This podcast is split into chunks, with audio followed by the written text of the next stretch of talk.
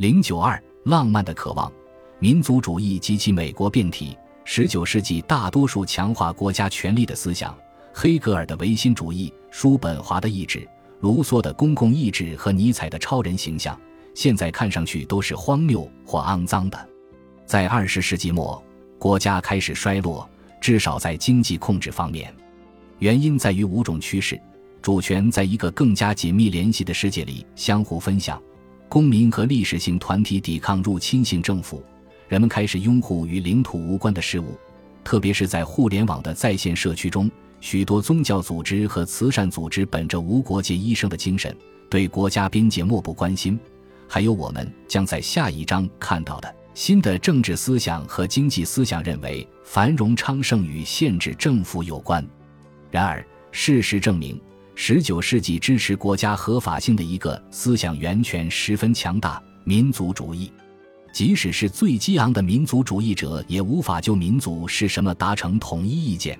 没有哪两位分析人士列出的民族概念能完全一致。通常认为，赫尔德开创了民族主义思想的现代传统。他用 “peoples” 指民族，是因为他那个时代的德语不区分民族与国家这两个概念。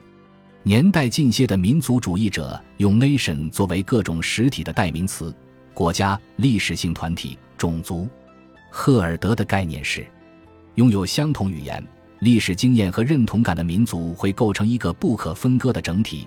用芬兰民族主义者阿阿维森的话来说，通过比一切外部纽带都更强大和牢固的心灵与灵魂的纽带相联系。黑格尔将人民视为一种理想。一种超然的、不变的现实。尽管某些倡导者宣称民族主义得到了历史和科学的验证，但民族主义通常以神秘或浪漫的语言表达，似乎不适合实际目的。由于对无法实现的目标充满浪漫的向往，民族主义注定要自我挫败。确实，正如祭词的希腊古瓮颂中恋人的热情一样。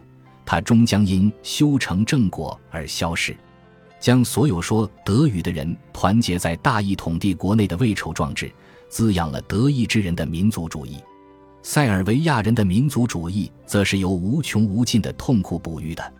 即使在法国这个沙文主义的国度，这片几乎宣称不问对错，祖国就是祖国的土地，要不是其统治者没能占领让自己满意的疆界。民族主义也不会那样强大。由于民族主义是一种浪漫的渴望，而不是连贯的政治纲领，因此音乐最能表达这种渴望。捷克作曲家贝德里赫斯梅塔纳的交响诗作品《我的祖国》，以及让西贝柳斯的交响诗《芬兰颂》，已经超越了他们的时代。这是任何民族主义文学未曾达到的。长远来看。威尔第的歌剧《纳布科》中满怀憧憬的奴隶的轻快合唱，可能比政治家和记者的所有激励更能让意大利人感受到祖国如此可爱，如此迷惘。民族主义属于浪漫主义诗人所宣扬的感觉，而非思想的价值观。民族主义的修辞充满了神秘主义。上帝的声音告诉朱塞佩·马志尼。民族国家为个人提供的框架有可能让人实现道德上的完善。据说西蒙·波利瓦尔曾在钦博拉索山经历一次瞻望，当时哥伦比亚之神附身于被奇特而神圣的火焰点燃的他。民族主义者坚持认为，每个人都必须属于这样一个民族，每个民族都必须集体维护自己的身份，追求自己的命运，捍卫自己的权利。这些说法都没什么意义。民族主义显然是错误的。碰巧有共同背景或相同语言的人之间没有内在的精神纽带，他们的群体仅仅是其选择成为的样子而已。一位极其专注于民族主义的研究者得出结论：有观点称，民族是上帝赐予的一种对人进行分类的自然方式，是一种固有的但长期未能实现的政治命运。这是一种迷思。民族主义往往会抹杀原有的文化，即使民族是一种合理的分类，属于某个民族也不一定意味着有任何义务。然而，人们还是倾向于相信这种无稽之谈，至今仍然如此。作为一种毫无逻辑的观念，民族主义产生了惊人的影响。它为19世纪和20世纪的大多数战争提供合理性，并鼓励人们带着民族自觉的原则参与其中。他在第一次世界大战后重塑了欧洲，在欧洲帝国撤退后重塑了整个世界。在全球化和国际化的今天，民族主义应该已无足轻重。然而，一些把持着自己国家最高权力的政客。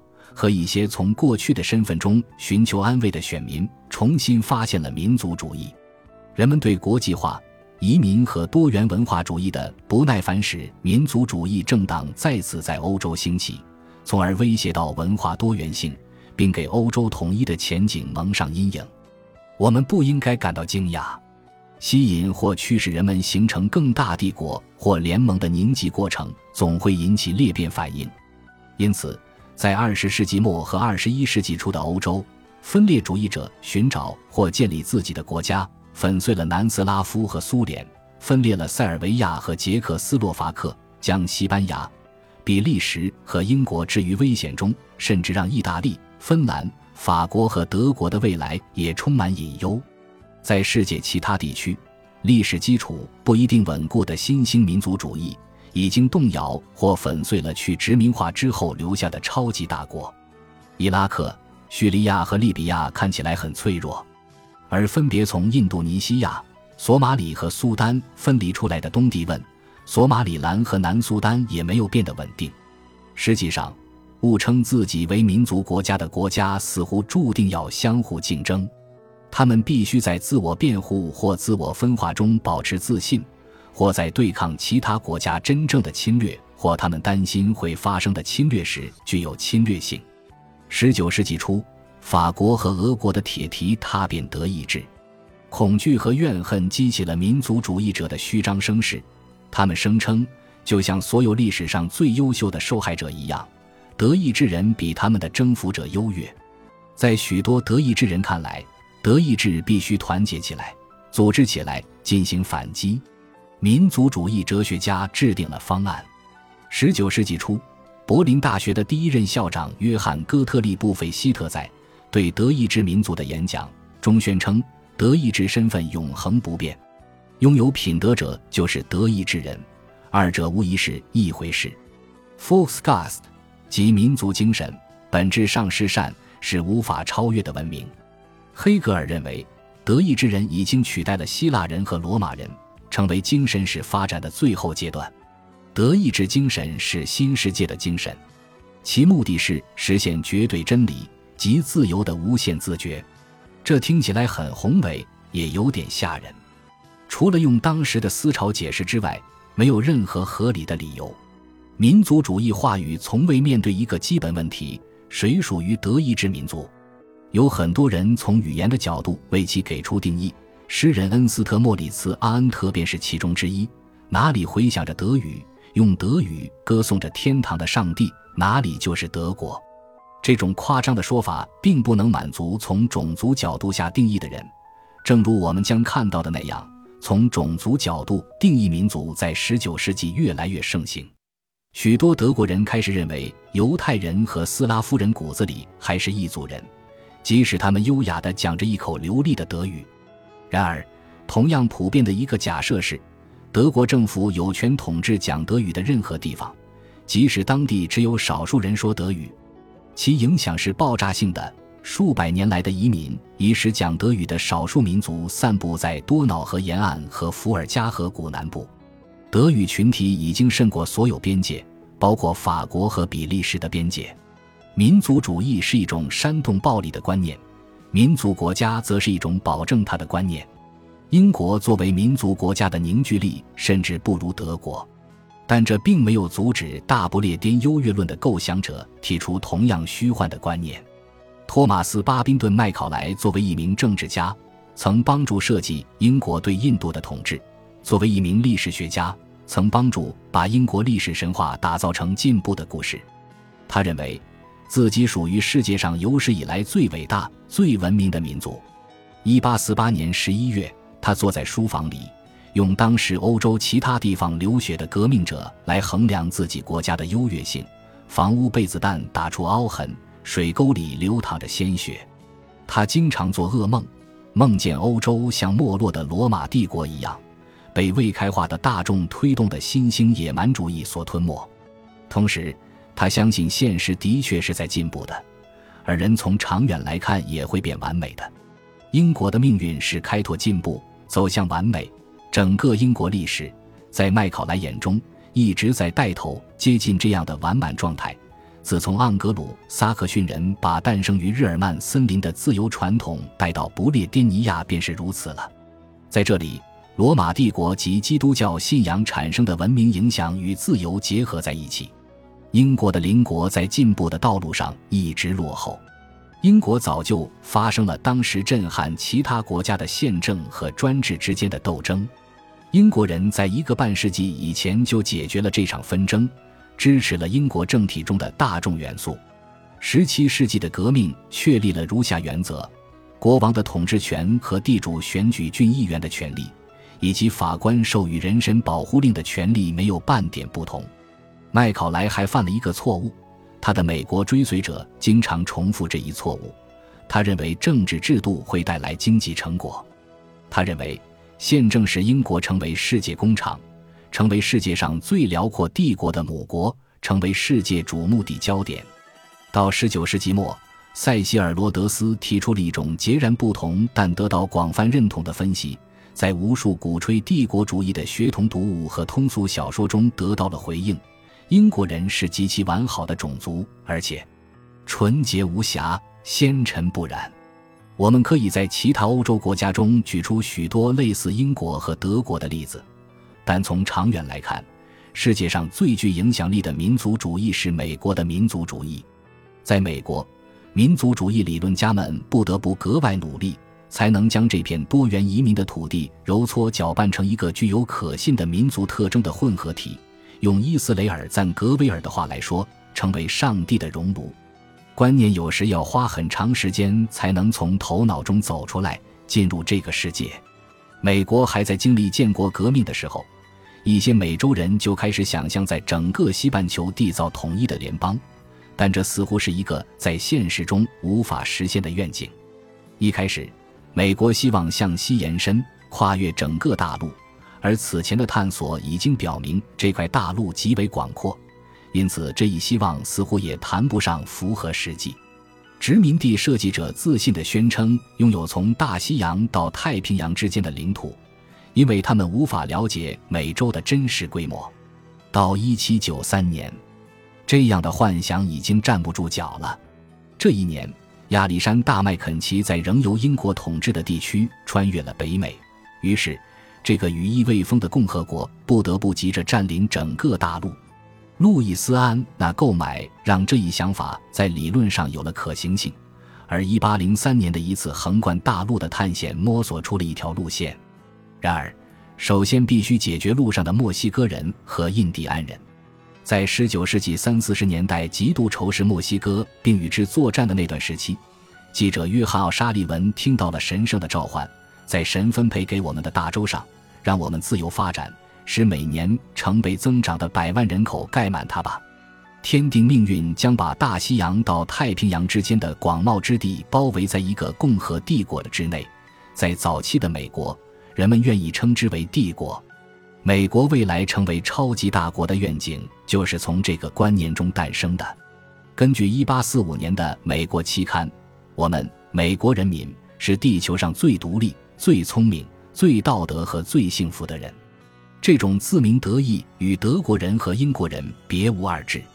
美国人要穿过一个充满敌意的环境，北美中西部没有长期受冰川作用影响，所以不像其他地方那样塑造过土地和密布森林，因此所谓的美洲大荒漠占据了密西西比流域的可开发土地和太平洋沿岸之间的大部分地区。那里几乎没有任何可供人类食用的植物生长，除了零星的小块土地。前工业时代的翻土耕种工具面对坚硬的土壤束手无策。在詹姆斯·费尼莫尔·库珀看来，这是一个没有未来的地方，一个辽阔却无法维持稠密人口的地区。然后刚离开始铲入草地，步枪开始驱赶当地人和杀死水牛，侵占土地进行殖民。得益于机械加工的板材和廉价的钉子，芝加哥市轻型木构架房屋构成的城市在寸草不生的地面上崛起。从1850年引进轻型谷物升降机开始，铁路将谷物运送到大型面粉厂，这些面粉厂将谷物加工成市销对路的商品。小麦，一种人类可以食用的谷物，代替了水牛啃食的青草。北美最未被充分利用的资源——空间，将被用于生产，吸收大批移民。大草原成了世界粮仓和城市竞技场，美国成为人口大国。美国所创造的财富让其在经济上领先于所有竞争对手。美国和加拿大成为横跨大陆的国家和现实世界的强国，对粮食价格拥有控制权。美国例外主义是对美国民族主义的补充，二者少了彼此都不完整。例外主义吸引了19世纪的探索者，他们对为什么美国的人口、经济和军事增长超过其他国家感到困惑。但是，构建一个无与伦比、独一无二的国家的观念始于美国早期，具有拓荒精神，为天选之民开拓应许之地的高涨热情。十九世纪的经历和一些希望及宣传是相符的。美国先后成为模范共和国、模范民主国家、新兴帝国、吸引移民的国家、早熟的工业化国家和超级大国。天主教改革家艾萨克·海克尔神父提出了一种极端形式的例外主义。宗教狂热总是潜伏在这个观念的底层。清教徒理想中的山巅之城。摩门教徒幻想中的耶稣脚下的圣地，海克尔神父为例外主义装点上天主教的色彩。他认为，由于神圣恩典的逐步丰富伴随着现代进步，因此基督教在美国比在其他地方更容易实现完美。教宗利奥十三世谴责这种美国主义，认为这是一种傲慢的企图，为美国设计了一种特殊的天主教形式，并把教堂涂成红色。白色和蓝色，它使美国人难以意识到我们要仰赖上帝，并使引导灵魂的教会成为多余。教宗的怀疑是可以理解的。两种相关的异端学说帮助塑造了美国的自我形象，我称他们为独行侠异端和唐老鸭异端。前者认为，从纳蒂本波到兰博，美式英雄都是社会需要但不需要社会的局外人。他们做了男人必须做的事情，在危机的边缘拯救社会，孤身一人，对枪战和决斗满不在乎。与此同时，唐老鸭一端将冲动神圣化，将其视为生性善良的证据，或是真实这一被高估的美国美德的证据。这种自以为是的信念常常使唐老鸭陷入困境。只有当一个人相信人是善良的，或者唐老鸭相信鸭子是善良的。个人自由的美国梦才是正当的。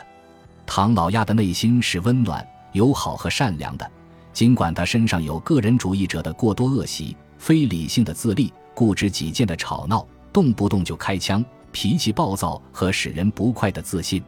同样的恶习，同样的对冲动的放任，使得美国的政策制定者不时地轰炸人民，但总是自诩带着良好初衷。其他的后果包括。一个自我感觉良好的社会，在这个社会里，个人内疚感消失，自我满足感蔓延，心理治疗取代了忏悔，寻找自我扼杀了自责。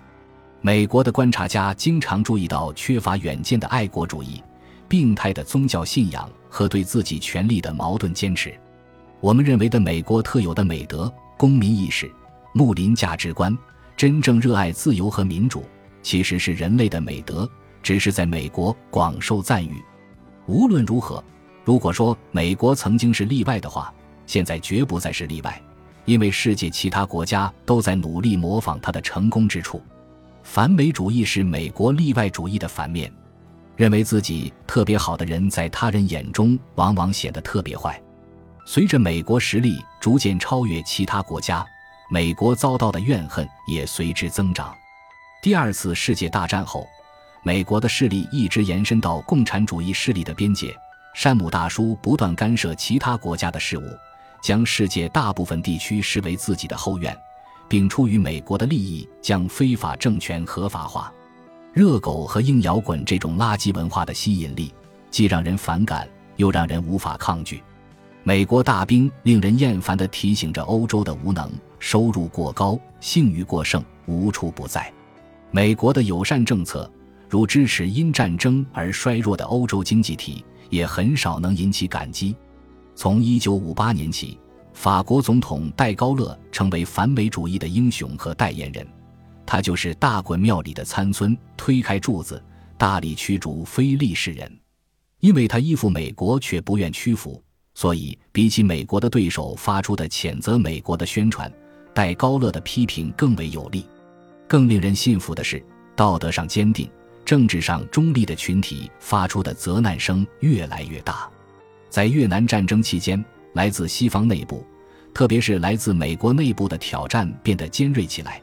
另一种挑战来自第三世界。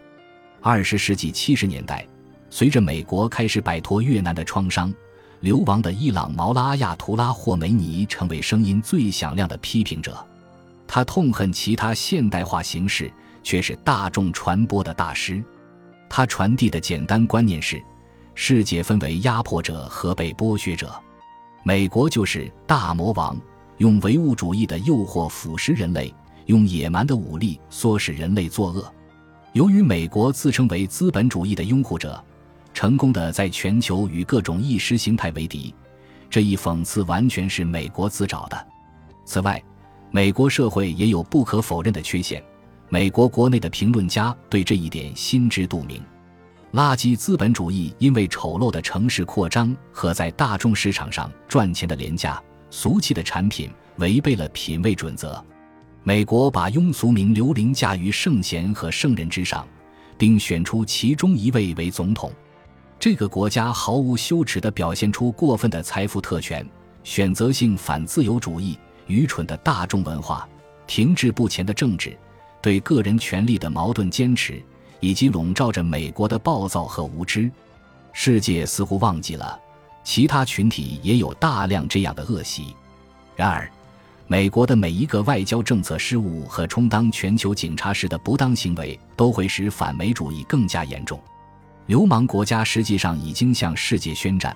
二十世纪末，世界上最受尊敬的剧作家哈罗德·品特宣布，他只懂一种语言：炸弹和死亡。